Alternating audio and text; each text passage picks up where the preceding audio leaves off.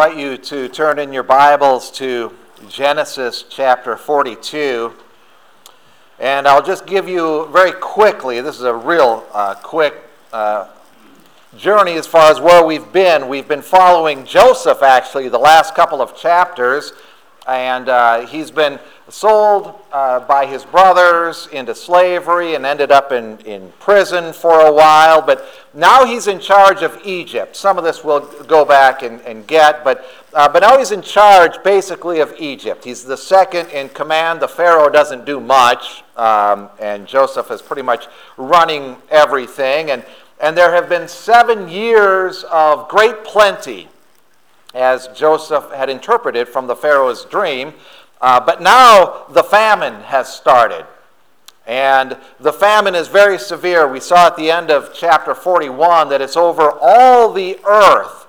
And so, as we get into this chapter, we're going to start and, and we'll end in Canaan. So, our, our scene will kind of shift a little bit, and we'll go with Jacob, uh, Joseph's father, along with his brothers and where they are, and they're going to, the brothers are going to go uh, see Joseph, as we uh, find out in our passage today. So uh, we'll pick up the story here. Uh, we're in Canaan uh, with Jacob and uh, the sons that he has there. Genesis chapter 42, I will begin at verse 1. When Jacob learned that there was grain for sale in Egypt, he said to his sons, Why do you look at one another? And he said, Behold, I have heard that there is grain for sale in Egypt. Go down and buy grain for us there, that we may live and not die. So ten of Joseph's brothers went down to buy grain in Egypt, but Jacob did not send Benjamin, Joseph's brother, with his brothers, for he feared that harm might happen to him. Thus the sons of Israel came to buy among the others who came, for the famine was in the land of Canaan. Now Joseph was governor over the land. He was the one who sold to all the people of the land, and Joseph's brothers came and bowed themselves before him with their faces to the ground. Joseph saw his brothers and recognized them, but he treated them like strangers and spoke roughly to them. Where do you come from? he said. They said, From the land of Canaan to buy food. And Joseph recognized his brothers, but they did not recognize him. And Joseph remembered the dreams that he had dreamed of them. And he said to them, You are spies. You have come to see the nakedness of the land. They said to him, No, my lord. Your servants have come to buy food. We are all sons of one man. We are honest men. Your servants have never been spies. He said to them, no, it is the nakedness of the land that you have come to see. And they said, We, your servants, are twelve brothers, the sons of one man in the land of Canaan. And behold, the youngest is this day with our father, and one is no more. But Joseph said to them, It is as I said to you, you are spies. By this you shall be tested. By the life of Pharaoh you shall not go from this place unless your youngest brother comes here. Send one of you, and let him bring your brother while you remain confined, that your words may be tested whether there is truth in you, or else by the life of Pharaoh surely you are spies. And he put them all together in custody for three days. On the third day Joseph said to them, Do this, and you will live, for I fear God. If you are honest men, let one of your brothers remain confined where you are in custody, and let the rest go and carry grain for the famine of your households, and bring your youngest brother to me. So your words will be verified, and you shall not die. And they did so. Then they said to one another, In truth, we are guilty concerning our brother, in that we saw the distress of his soul when he begged us, and we did not listen that is why this distress has come upon us. And Reuben answered them, Did I not tell you not to sin against the boy? But you did not listen. So now there comes a reckoning for his blood. They did not know that Joseph understood them, for there was an interpreter between them.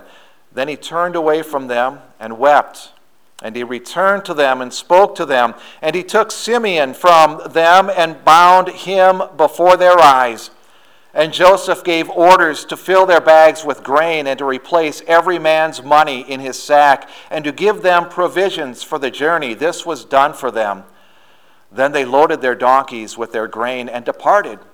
And as one of them opened his sack to give his donkey fodder at the lodging place, he saw his money in the mouth of his sack. He said to his brothers, My money has been put back. Here it is in the mouth of my sack. At this, their hearts failed them, and they turned trembling to one another, saying, This, or what is this that God has done to us? When they came to Jacob, their father, in the land of Canaan, they told him all that had happened to them, saying, The man, the Lord of the land, spoke roughly to us and took us to be spies of the land. But we said to him, We are honest men. We have never been spies. We are twelve brothers, sons of one father. One is no more, and the youngest is this day with our father in the land of Canaan.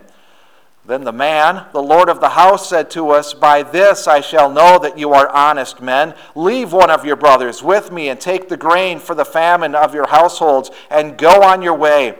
Bring your youngest brother to me. Then I shall know that you are not spies, but honest men. And I will deliver your brother to you, and you shall trade in the land. As they emptied their sacks, behold, every man's bundle of money was in his sack. And when they and their father saw the bundles of money, they were afraid. And Jacob, their father, said to them, You have bereaved me of my children. Joseph is no more, and Simeon is no more. And now you would take Benjamin? All this has come upon me.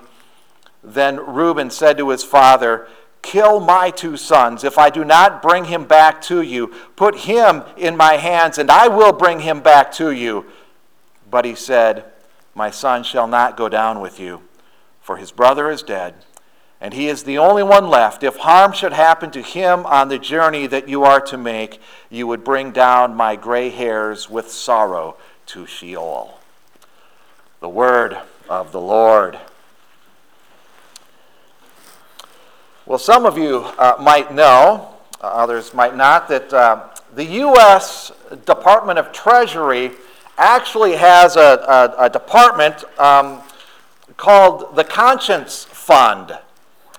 And this Conscience Fund started way back in 1811 uh, when someone uh, anonymously sent $5 uh, that they had uh, defrauded uh, the government, and he felt his conscience was bothering him.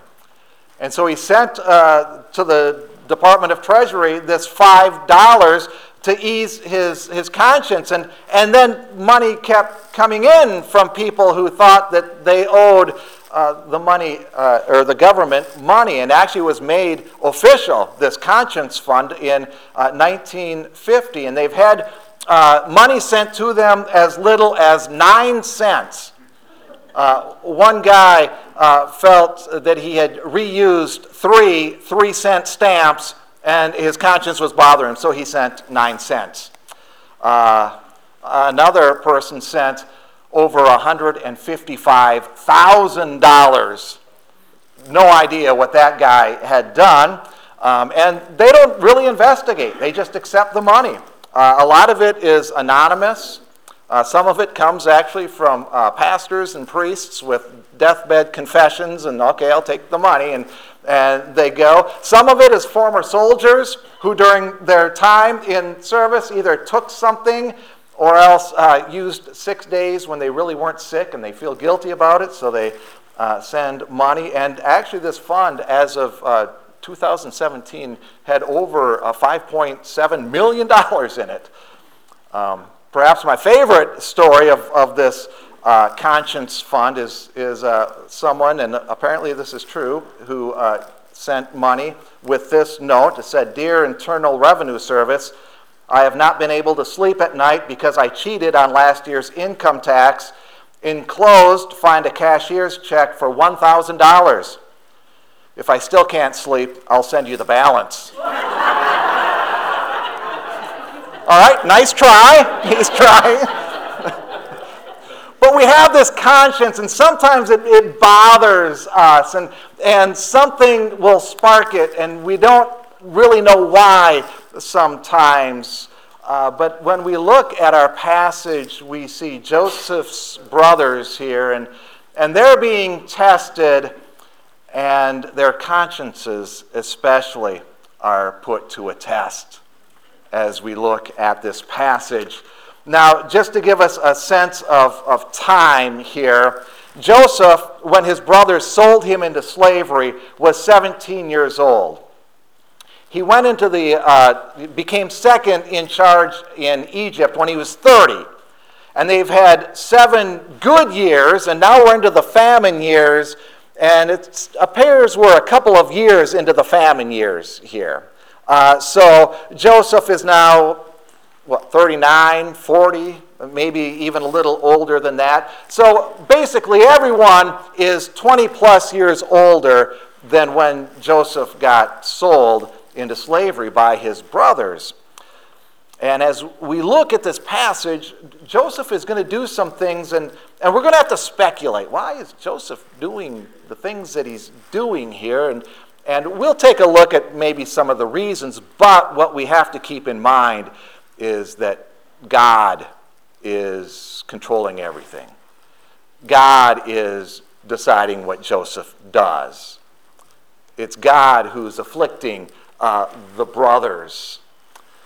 And so God is afflicting the brothers early on with the famine. We see that it's in the, the land of Canaan in the first five verses. It's a bad famine, as Joseph had interpreted for Pharaoh.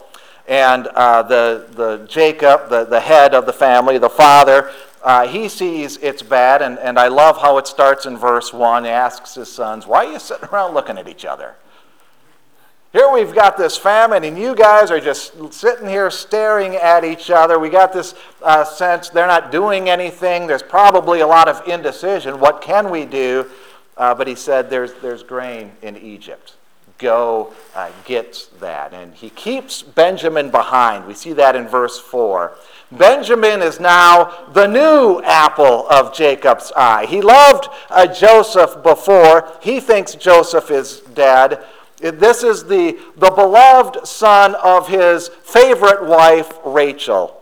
Uh, Joseph and Benjamin were uh, sons of Rachel. All the other brothers, they have uh, other uh, mothers with servants and, and uh, the other wife, Leah.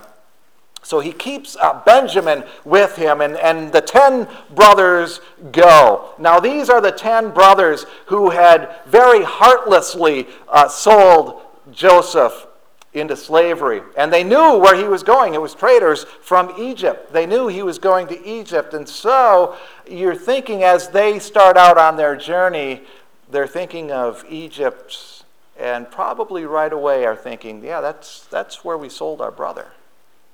We have a, a brother uh, in Egypt. Now, Reuben, for one, thinks he's dead. We'll, we'll come to that in, in a little bit. But they're probably not thinking they're going to run into Joseph for sure. But they get to uh, Egypt in the first day, verses 6 through 17, and sure enough, they run into Joseph, but they don't know that.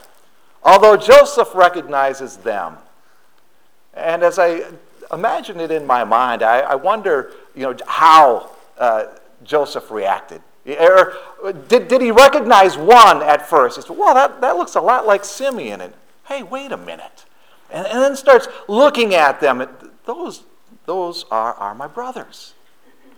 And, and they bow down to him. And this is the dream that he had Back when he was 17 years old, his brother is bowing down to him. And, and he recognizes that in verse 9. He, yeah, that's right. This is, this is like that dream. And Joseph knows that God is up to something. Again, now the brothers, as we see in the passage, they don't recognize Joseph.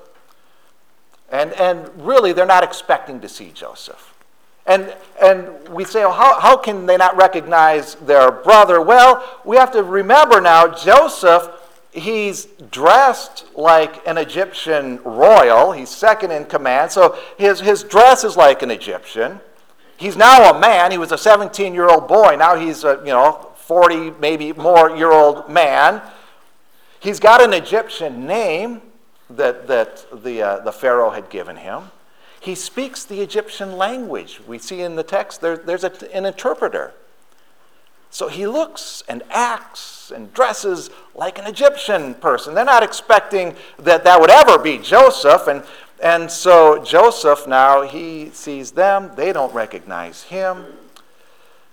And then we see Joseph and what he does, and he speaks roughly to them at times, but then not quite so much uh, a little bit later on. And, and why is he doing that? And, and, and what Joseph is trying to do is he, he's trying to figure things out. You know, he, he's trying to figure out okay, what are these guys like now? Are, are they still the jerks that sold me into slavery? Is, is my dad still alive? What about Benjamin? I know what they did to me. What did they do to Benjamin? Because he's not here. He, he's got questions and he's going to try to figure this out and, and see what's going on. And also, we got a little bit of a test for Joseph. Put yourself in Joseph's shoes for a minute. Here's Joseph. And here's his 10 brothers. These are the guys that sold him into slavery. And, and we learn a little bit later on in the passage that he was pleading, he was begging and pleading for his life for them not to do this. And they did it anyhow. And here they are, all 10 of them, standing right there. His father and Benjamin are far away. And there's Joseph with these guys that sold him out, and Joseph has the entire Egyptian army at his disposal. What would you do? You know, this is a, this is a good test for Joseph here. But Joseph, he wants to figure this out. And so he calls them spies. He said, Well, you're spies, which isn't really a far fetched idea. Uh, Egypt, or Egypt was uh, very concerned about spies. In fact, that area near Canaan, that was a little bit of their weak spot, and, and they knew it. So this, this wasn't just some empty uh, idea.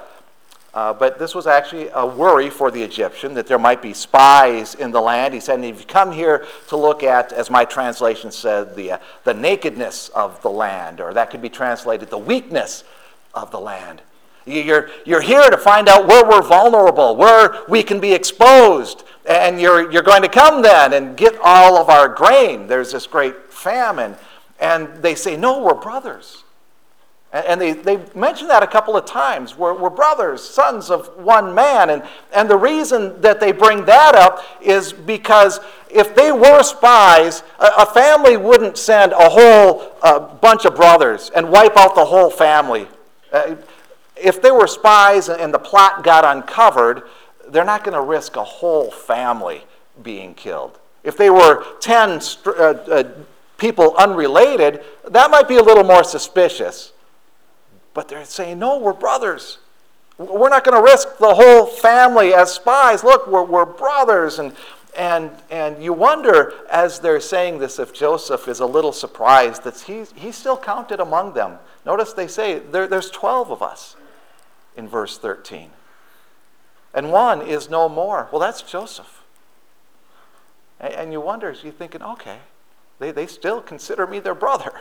Although they think I'm dead, they still think I'm, I'm their brother.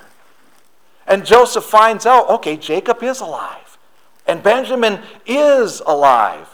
And also, he finds out, and, the, and these guys, you know what? They have a conscience because this is bothering them a little bit. He can tell this as, as he goes on. And so, what he does, he said, okay, well, let's just up the ante a little bit and let's put them in jail for three days and let them stew on this for a while. And so, he puts them all in jail in verse 17 that they can uh, ponder what's going on. Maybe their conscience uh, will, will get the better of them. Well, when he comes back three days later in verses 18 through 25, we see there's a change of plans. And Joseph brings it about in, in somewhat of a startling way.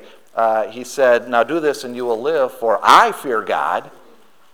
It's almost a backhanded slap because the brothers have not lived like they have any fear of God at all. And it probably startled them a little bit that Joseph would say, I fear God, not Pharaoh. I fear God And then, as uh, this plays out, this, this next conversation, we actually learn a little bit something, and, and Joseph learns some more things. What we learn, I mentioned earlier in verse 21, is Joseph's distress and, and his begging uh, when he was sold into slavery.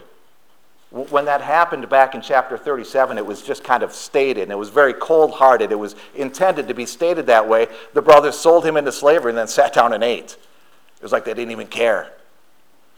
But we see it wasn't quite that clean and easy that Joseph was begging and pleading them not to do this, and they did it anyhow. And what Joseph learned, something we had picked up back in uh, chapter 37 was that Reuben, who was the oldest brother, was actually trying to save Joseph through this. He, he was trying to come up with a, an underhanded plan to, to go back and get Joseph and save him from all of this. And Reuben, for sure, thinks that Joseph is dead as he talks about uh, his blood. And unbeknownst to the brothers, Joseph understands everything they're saying, and it makes him weep in verse 24. And so Joseph now, with this change of plans, is going to keep the one brother and send nine off. And he keeps uh, Simeon. And why Simeon? Uh, we see that in, in verse 24. Well, we, we don't really know. Perhaps he had intended to keep uh, Reuben, who was the eldest, but, uh, but when he finds out, you know, Reuben was actually the guy trying to save me, I'll take the second eldest, which is Simeon, and he binds him in front of them. And he does that for effect. I'm sure the same way that they bound Joseph when they sold him into slavery. He wants them to remember what they've done. And he, he sends the nine off. And why would he change plans here? Well, there's uh, some good reasons why. First of all, if they're carrying grain back to Canaan, first of all, they can take more. He knows his father and his brother are alive back there, so take more grain. Also, during a famine, if there's one guy traveling with a whole bunch of food, that's not going to turn out well. So, if there's nine of them, there's safety in numbers. So, uh, he sends them back, and, and I'm sure he's thinking of Jacob. And he also is probably thinking, my best chance to see Benjamin is if I send nine back, because then there's a better chance that Jacob will let Benjamin come to Egypt. And he really wants to see Benjamin come back. But he also puts money in the sacks. We see that, their money. He returns that in the sacks in verse 25. Is he doing this out of kindness? Well, maybe. He also might be setting them up a little bit. He does that to Benjamin later on. We're going to come across that uh, later on. Maybe he's testing them to see are they going to return when they find the money? Will they just come right back and say, "Hey, look, uh, somehow our money ended up here"? What? He, he's he's testing them, but remember, remember, God is making the decisions here. God is in control, and ultimately, what God is doing is shaking this family uh, and, and shaking them good. He's making them think. And the cracks begin to show. We see that in, in verses uh, 26 through 38 the, as the, the cracks continue. The one brother finds uh, money. Doesn't even mention who the brother is. It doesn't matter. But in verse 28, the one of them finds the money, and then they all sit around. They think, What is God doing to us? What's going to become of us? God is, is, is, is punishing us. They've got this guilty conscience. We know what we've done. And look what God is doing to us. They make it back to Canaan. They tell uh, their father Jacob what has happened. And then they all open their sacks, and all the money is there. In verse 35, all of it. One commentator writes Joseph's brothers are fearful because their further discovery heightens their sense of guilt and divine judgment. They're thinking, this is not good. Look what God is doing to us. And then Joseph, or uh, excuse me, Jacob, uh, makes a statement and a, a pretty harsh accusation, actually, in verse 36. He said, You have bereaved me. You have bereaved me of, of Joseph and now Simeon. It's, it's as though what Jacob is thinking is too dreadful to put into words, but basically what he wants to say here is you guys killed Joseph and you sold Simeon into slavery. That's why this money is here. Killed Joseph and you just sold off Simeon, and now you want to take Benjamin? Not a chance, guys. Not a chance. I can't trust you. And these brothers, now they do have some serious character flaws. We've kind of been going through those. Anything from lying and, and deceit to some appalling sexual sins. Uh, and one of them, an attempt to usurp uh, Jacob's authority. We've had genocide. They killed a whole town of people at one point. Uh, they've done some pretty bad things, and Jacob knows this. And he accuses them. He said, You killed Jacob, or you killed Joseph. You just sold Simeon into slavery. You've done horrible things in your life. There's no way I'm trusting you with Benjamin. And that's why Reuben reacts like he does. He has this almost violent reaction in verse 37 Kill my own sons if I don't come back. I'll do this. I'll take Benjamin and I'll bring him back. And if not, you kill my own son. And we think, well, what's, What's Reuben? Uh, why this kind of reaction? Well, uh, there might be several reasons all working together. First of all, uh, because he had uh, some pretty bad sin. In fact, uh, his sin uh, was with Jacob, trying to usurp his authority, sexual sin there. So maybe he's, he's trying to atone for that sin or, or maybe he, he feels he's unfairly being accused because he was the one trying to save Joseph, and besides, we really didn't sell Simeon into slavery. You know, so maybe he's, there's this, this uh, indignation that, look, you're accusing me of things I didn't do.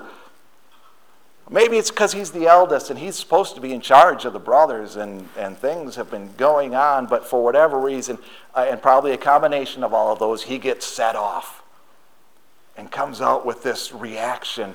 And what we see here is a family that's a mess. We got a pile of sin.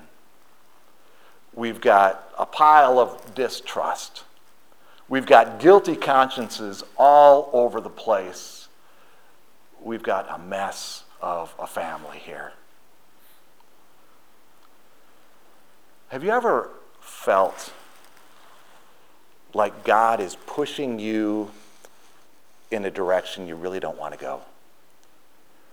Have you ever had that feeling that something keeps coming up and you'd rather forget it?